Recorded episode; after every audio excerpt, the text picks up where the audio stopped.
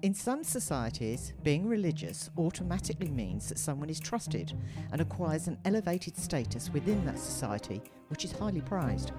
But, as is often the way, this religion is a scam, created entirely to take money from those that could least afford it. And when church members started to question the prophet and their cadre, the parishioners started to vanish.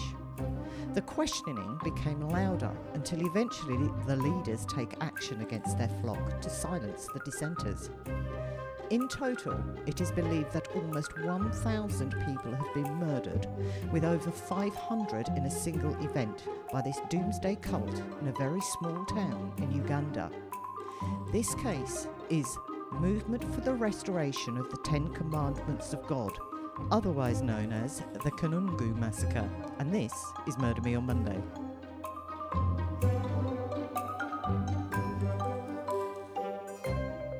Hello, everyone. Welcome back to the Murder Me Monday podcast. I am Cameron, and joined with me is Mother. Hello. And I apologise for the entire country of Uganda for the, the following names that are going to be pronounced wrong by Mother. The the the what massacre? Where is it? Kanungu.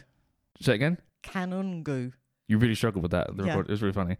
Okay, start us off. Where are we? What? Sorry, my brain is buffering. I- It's I- uh, completely threw me there. Do the podcast. I just wanted to um, mention I had a bit of a chat with somebody last week on social media, that kind crime guy who's actually on YouTube. And he raised your uh, comment in an episode about cornflakes. oh yeah. I forget. I forget which context I brought that up in. I can't even remember. Why did I bring it up? But yeah, uh, I brought around. I brought up that it was made originally to put people off and make them not to touch themselves. And some people tried to tried to claim that no, it's not that. They they did it to um invoke like a pure mind by not having a wank. And and I'm going to read you. I'm to read you some of the stuff that the that the guy who made Kellogg's that later became Kellogg's who made cornflakes. I'm to read you a little a little paragraph about him. Okay. Kellogg thought that masturbation was the worst evil one could commit. He often referred to it as self abuse. He was a leader of the anti masturbation movement and promoted extreme measures to prevent masturbation. In addition, Kellogg thought that diet played a huge role in masturbation and that a bland diet would, de- would decrease excitability and prevent masturbation. Thus, Kellogg invented cornflake breakfast cereal in 1878. He hoped that feeding children this plain cereal every morning would help you combat the urge of self abuse. That's they're just on So, yeah, yeah.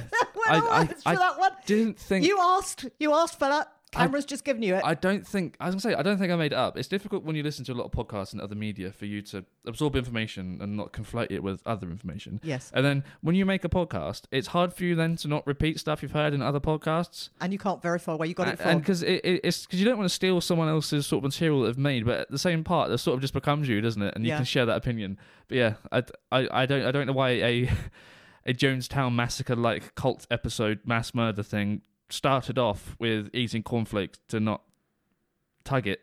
Joe. you you kind of ruined it a bit, yeah, mentioning the Jonestown thing. But I'm going to say absolutely, I knew nothing about this case, and you liked a cult, Cameron. We did one in episode 13, but I think I found one that blows all of those and the Marshall Applewhite Heaven's Gate weirdness out of the water. Apparently, this one actually forbids soap. So the Ugandan Human Rights Commission did a report on this. It's comprehensive, but it bounces about a bit, and it's a struggle to follow. And our African listeners may well know of this case, but I couldn't find anything other than the usual news and blogs. There are no books, no documentaries, no films. I did find a couple of very short YouTube clips. I won't link, and I'll explain why at the end. Lots of places mentioned in the report did not translate well and are difficult to pinpoint on a map. Who exactly were the cult leaders or 12 apostles is also a bit murky as the names are difficult to track spellings. They seem to vary so wildly, and I'm not even sure it's the same person. And they seem to vary on each report that I read, so I'll stick with the main two. I've only got very limited information on them, such as background, bearing in mind we're in a country where official records are scarce. So, as Cameron mentioned at the beginning, most people have heard of Jonestown and the so called Reverend James Jones. so let's pretend people haven't. Okay.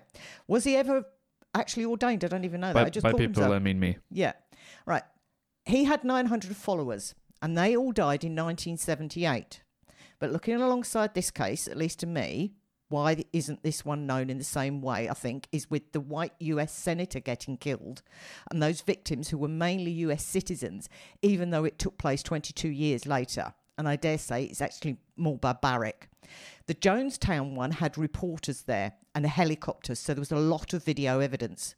This one had none of that. And a lot of people get mixed up with Gu- Gu- Guyana in South America is Ghana in Africa, totally different countries. And the Jonestown massacre was therefore in South America. Did you know that Turkey renamed themselves? They changed the spelling of Turkey. yeah, So, uh, is it? I think it's because they don't want to get confused with the animal, isn't it? yeah, I think, you, so I I'm, uh, you're right. I mean, come on. If they've named Ghana and Guyana, Exactly. That's why people get these mixed up.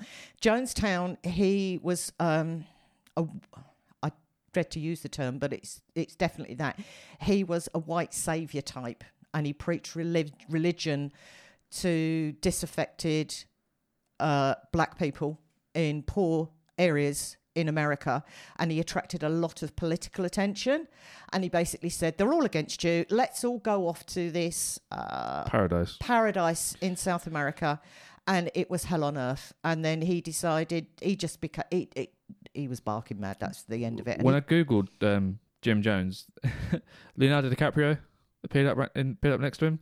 I, I assume he's playing him in a movie because I know that uh, Leonardo DiCaprio's got a thing for young people, but I don't think he wants to make a cult. No. yeah, no, Jim Jones was a special piece of work, and that's where the the, the saying um, "they drank the Kool Aid" come from. Yeah, yeah, you don't drink the Kool Aid. Yeah. but it wasn't actually Kool Aid because they ran out of it. They actually just mixed up fruit juice. Right, so the quick dive into the location Uganda, East Africa. Its neighbours are Kenya, South Sudan, Democratic Republic of the Congo, Rwanda, and Tanzania. So it's landlocked. I think it's fair to say that the region has had its troubles. Some of my generation know of its former dictator, Idi Amin. Some know of it from the film Raid on Entebbe, which based on the events of 1976 when Israeli commandos rescued 102 hostages from a flight that had been going from Tel Aviv to Paris. And this was in the days of the PLO.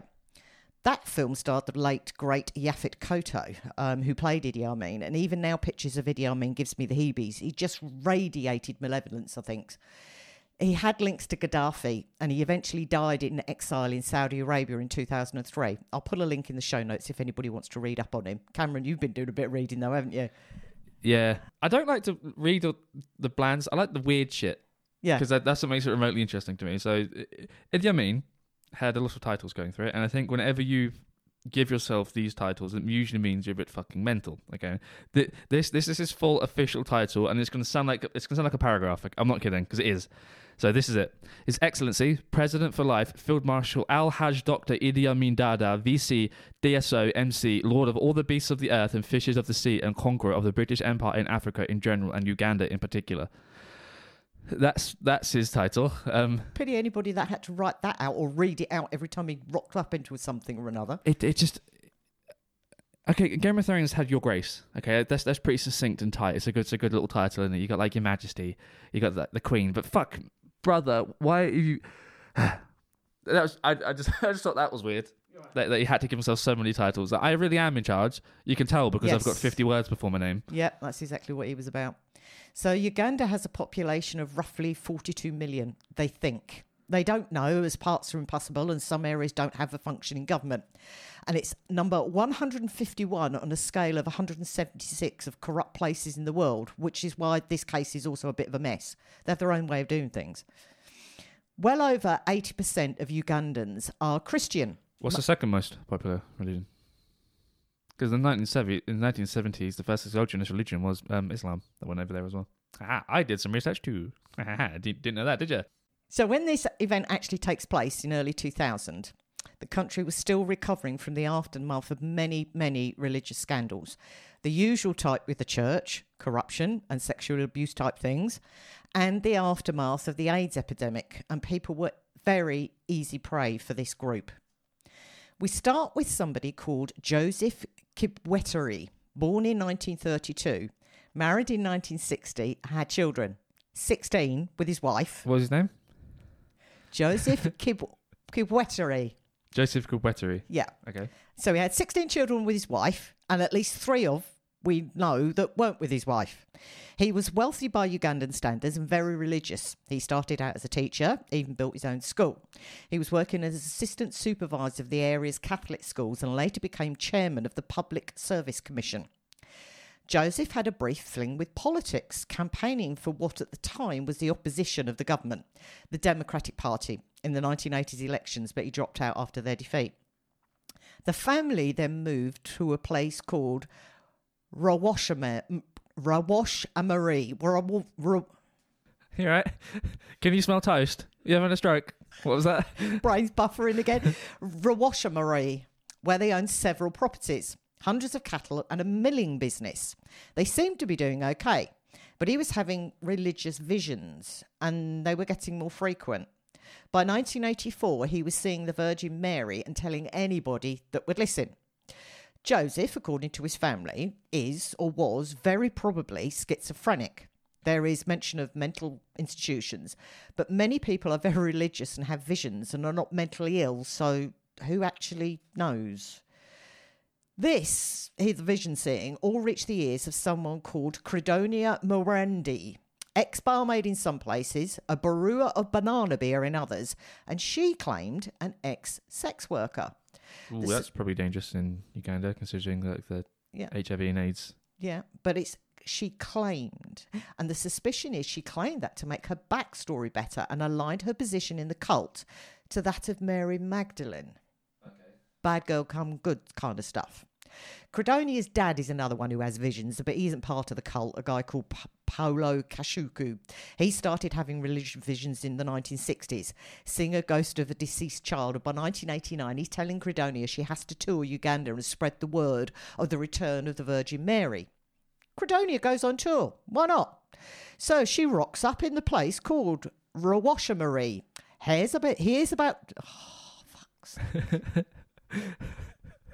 I did say at the start you're going to struggle with these names, and I apologise beforehand. Yeah. She hears about Joseph and seeks him out. And she tells him, well, wouldn't you know it? She had had the exact same visions as him about Virgin Mary in a cave nearby his house. So, hey, besties, and all that jazz. Before Joseph's poor family knew what was happening, she's living with them and providing handy, uh, abusing the children, beating them. And Joseph was so in awe of her, he did whatever she said.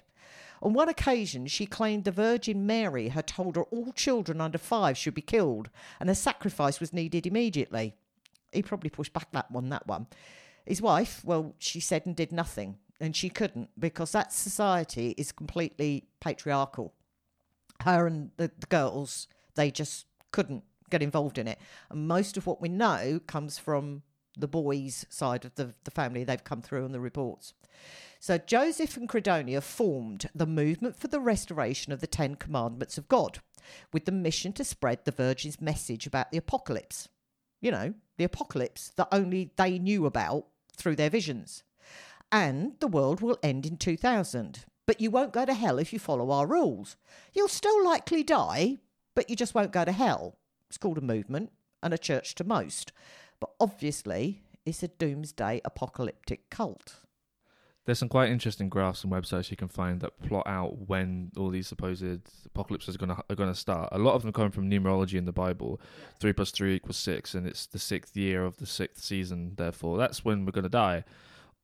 When we haven't, It's still all unfortunately. over Twitter. I mean, coronavirus. Never know, right?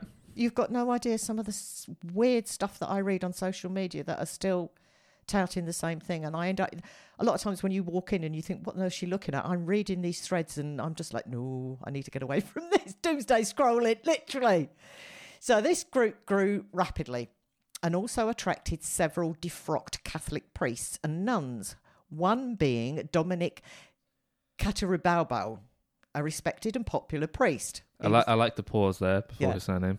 a popular priest. He had a PhD from the United States and he gave added weight to the cult. They worked as theologians, rationalizing messages from the leadership, Credonia and Joseph, and a nun called Ursula. So, defrocking of clergy is the removal of their rights to exercise the function of the ordained ministry. It may be grounded on criminal convictions, disciplinary problems, or disagreements over doctrine or dogma, and it varies according to the Christian denomination. Basically, it implies misconduct.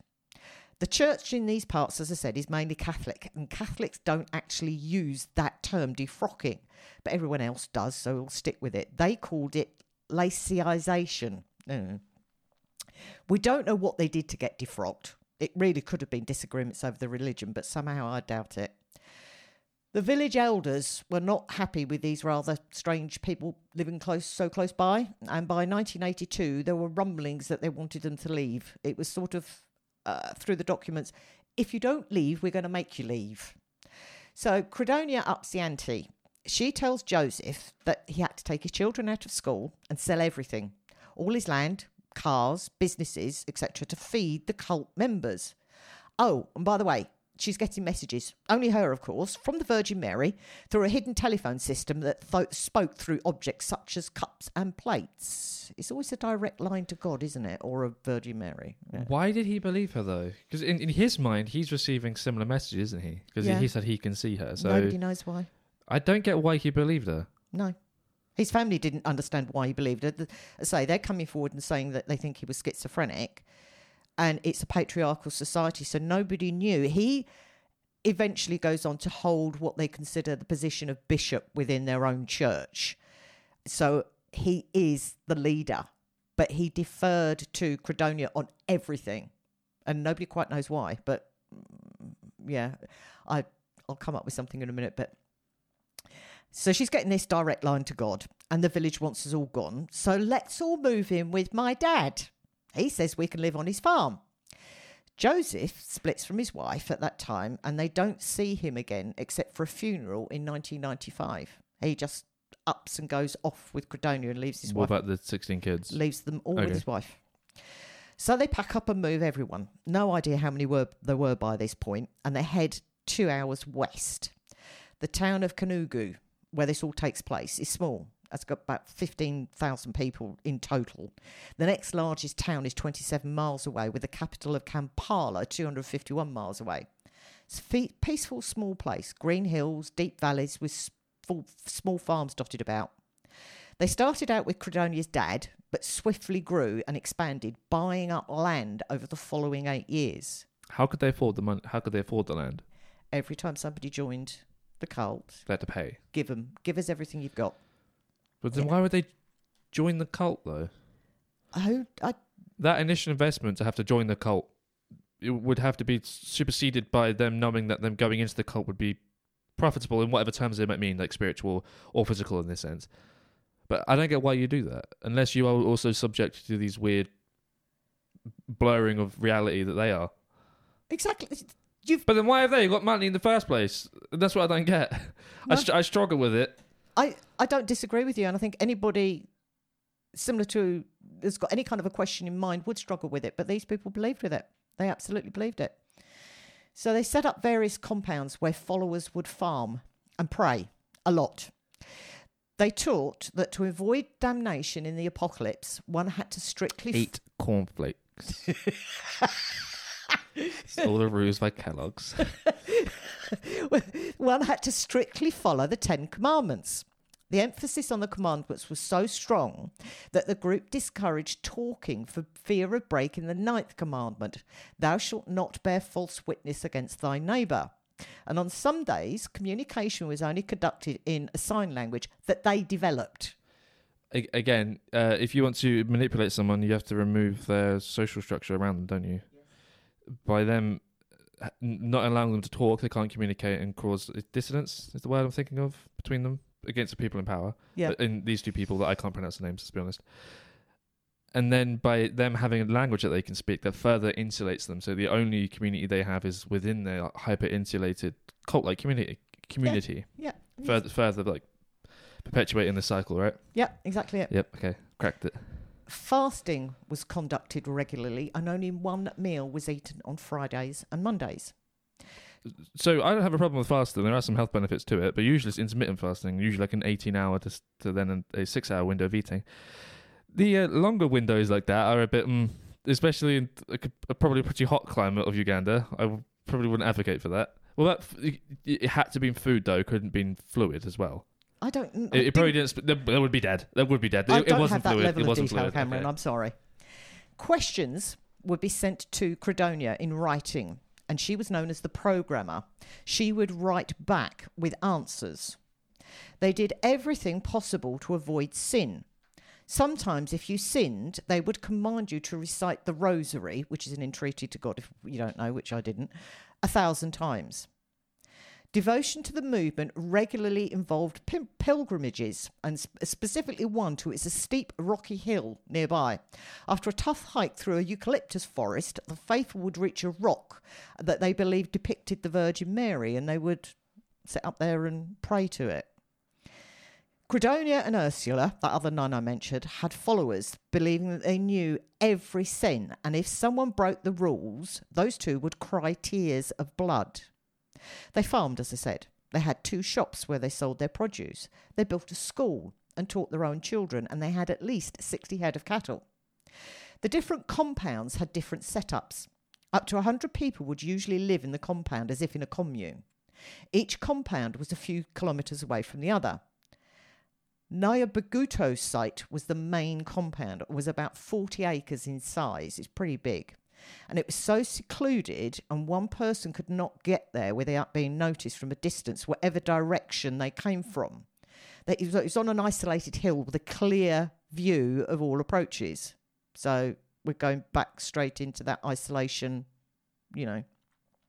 There's only one road leading to the place, which again was consult- constructed by the cult members, and the road stopped at the headquarters. It didn't go past it, just came in. It was an in and out road. The roads to all the other camps were dead ends as well, and they had no way through. They put up fencing. It was done in such a way that people could not see inside the compound. This enabled the leaders to plan all their activities without, with outsiders' suspicions or any kind of interference, so they couldn't be watched.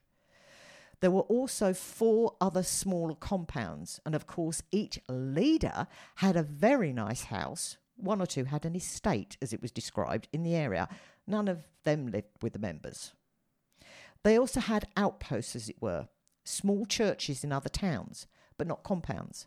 And it was said that the church actually had 5,000 members at one point. But the abuse had started in the compounds. They separated the children from their parents and sent them to different compounds. There's mention of kidnapping, whereby one parent would take the children to the cult and the remaining parent would try and get them back, but authorities ignored all pleas for help. They'd cozied it up to local government officials, and whilst bribery wasn't mentioned, it was hinted at. Remember, 151 on a list of 176 most corrupt countries. Children were beaten into silence. It's actually described as torture in some places. Members were not allowed to talk or associate with anyone from outside the group, isolation, as you said, Cameron.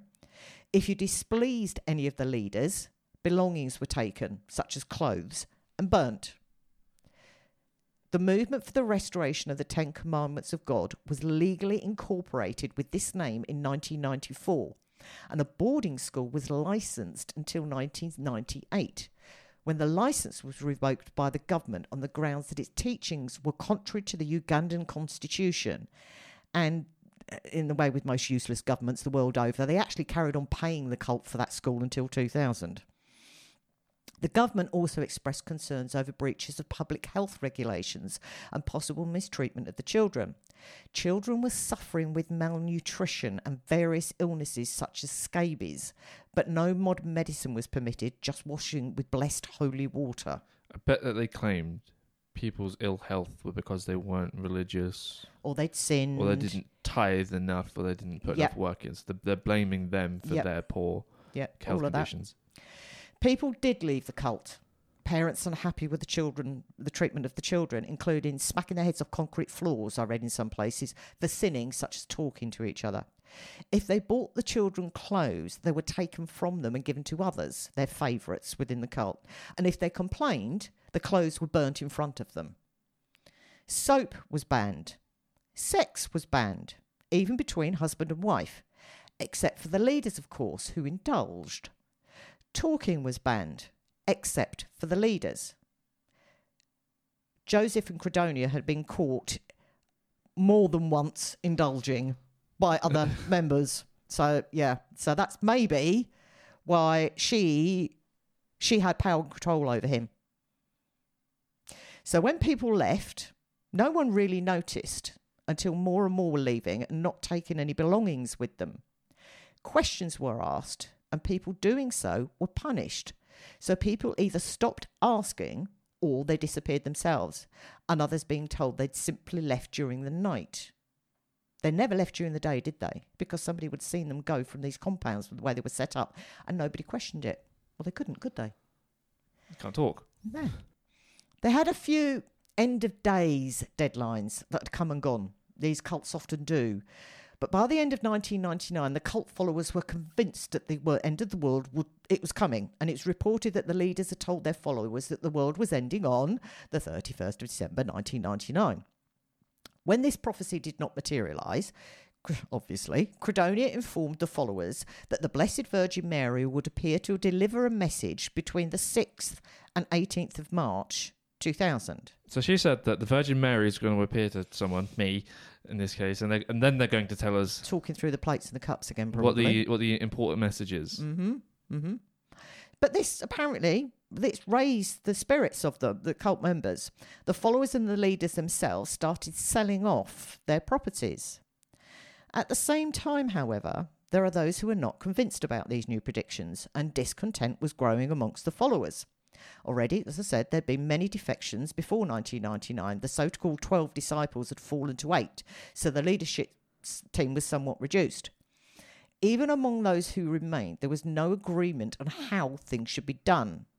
And a lot of families tried to present, prevent the sale of family property. You know, Dad, you're not selling off the farm. We need somewhere to live. This thing isn't going to happen. One of the followers wrote a 96 page exercise book full of complaints and passed it under Credonia's office door. Later, Credonia told other followers that someone had written uh, an exercise book full of satanic things which she'd burnt. She just wouldn't tolerate any form of challenge to her authority. To contain this discontent, Credonia promised that the Blessed Virgin Mary would refund the money from the sale of members' properties. It was also reported that she asked her priests to record the names of those followers who were discontent. Nobody dared question Credonia because it was against the rules of the cult to do so. Between the 6th and 16th of March, all the property of the cult was sold at throwaway prices. The cult leaders claimed that they were selling the property to raise money to buy a lorry and a generator. The fire and brimstone that was going to rain down on earth, I, I, I can't see the need for it. And why would you need to sell all these properties to buy one lorry and one generator? We're, we're questioning the, the logic of people that would follow a cult. Yeah. I think that's a fundamental flaw now in our process here is questioning Yeah. why why are stupid people doing stupid things. It sounds like asset stripping at this point, doesn't it? So the followers have been told that the Blessed Holy Mary would appear to deliver this special Mary message between the 16th and 18th of March. So the dates changed a bit because it was the 6th to the 18th previously. And the followers apparently believed this because they convinced their loved ones to go to Kanugu on that day. Even women who had separated from their husbands went home to persuade those husbands to return to wait for this message. Women also convinced their children to accompany them to Kanugu. There was a frantic effort to convince those that had abandoned the cult to come back, and those that did not belong to the cult were invited to at least to go for a big party. There are accounts of cattle being slaughtered for a feast, presumably the ones they didn't sell off, but what's quoted about a third of the actual value. And they were buying vast amounts of Coca Cola, of all things. 17th of March 2000. It is believed over 500 people gathered at the main compound. They roasted three cows or bulls, it said, drank 70 crates of Coke, and then they entered the church. If the note if they had noticed that the windows had been boarded up, nobody spoke about it. A loud explosion was heard by villagers, and the resulting fire killed everyone inside that church. Eventually, the authorities confirmed over 529 people died in that fire, and I've seen the figure of 78 of those being children. Four days after the church fire, police cult, investigated cult properties and discovered hundreds of bodies at sites across southern Uganda. Six bodies were discovered sealed in the latrine of one compound, as well as 153 bodies at another compound. 155 bodies at one leader's estate where they'd been poisoned and stabbed, and another 81 bodies at another leader's farm.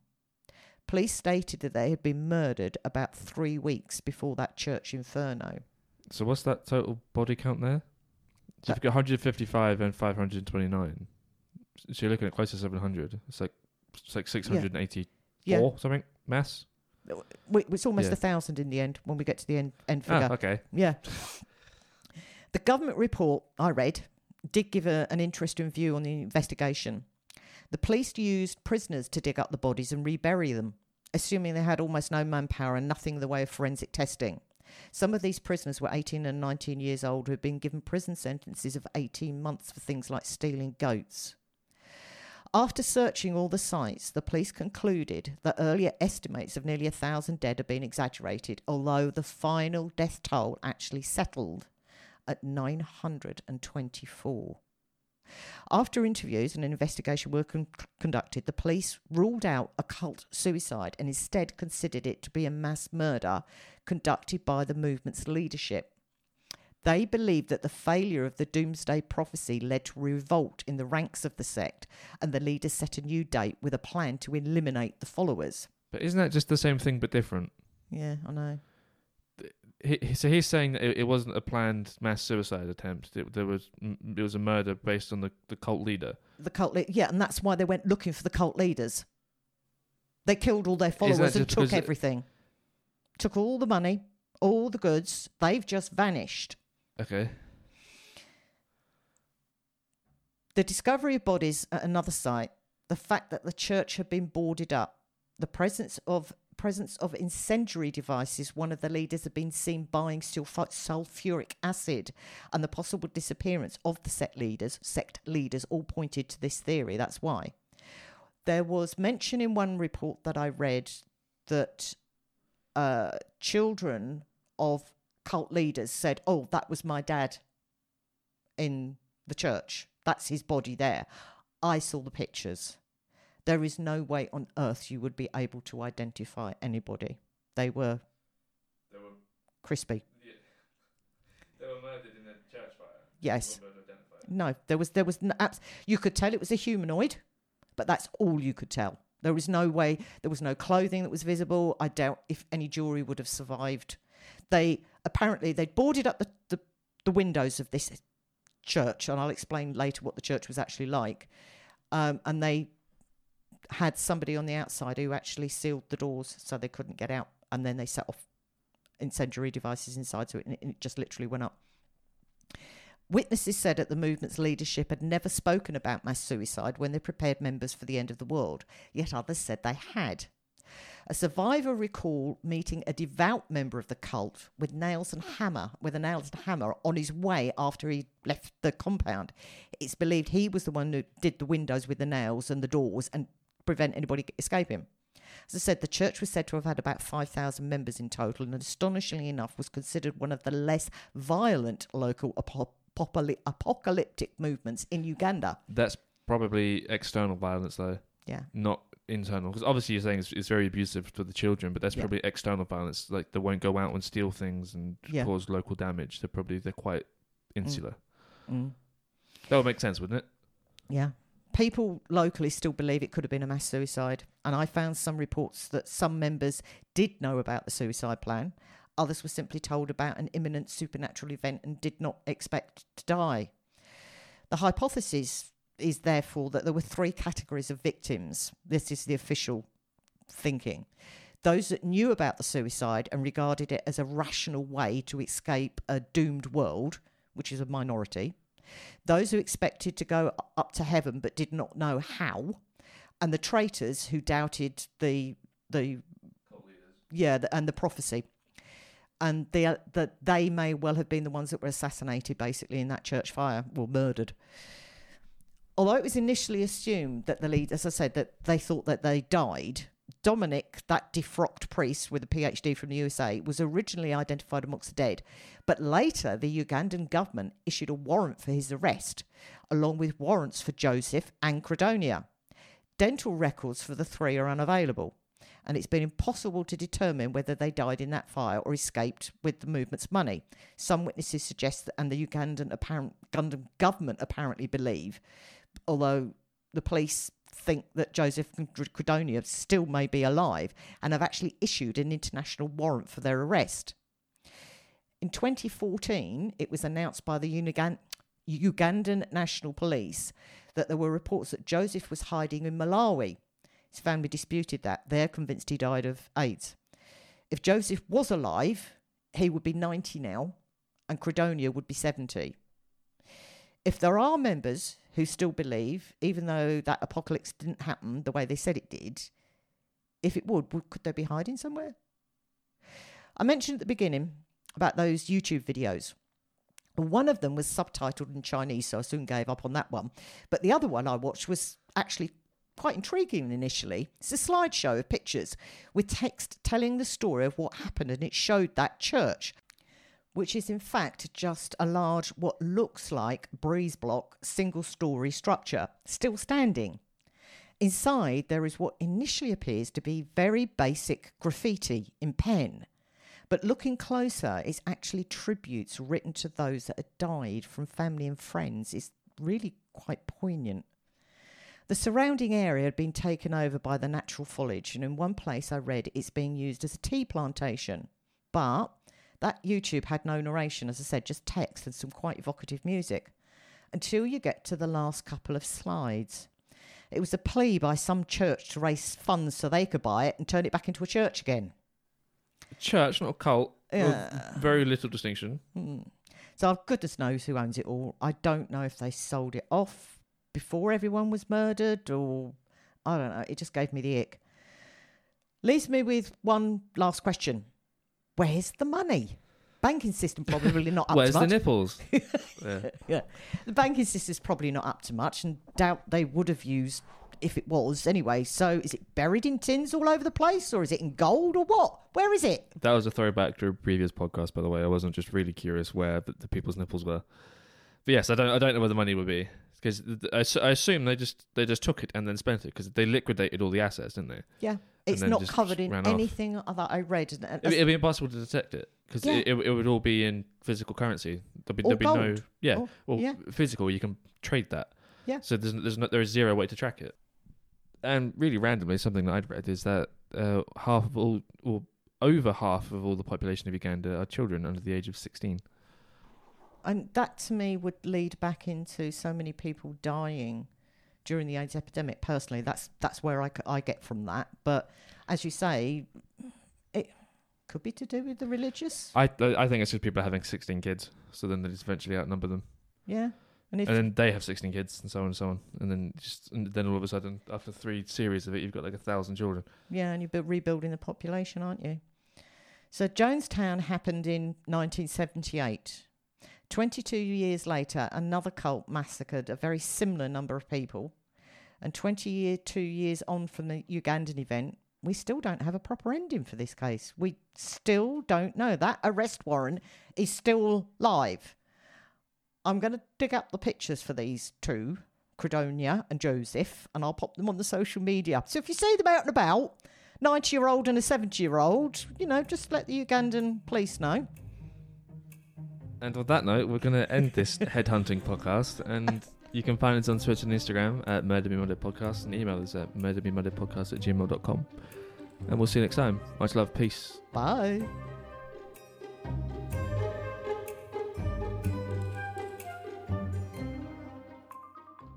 single straw, sto- story structure still stand there. There. Fuck that. I want to drink.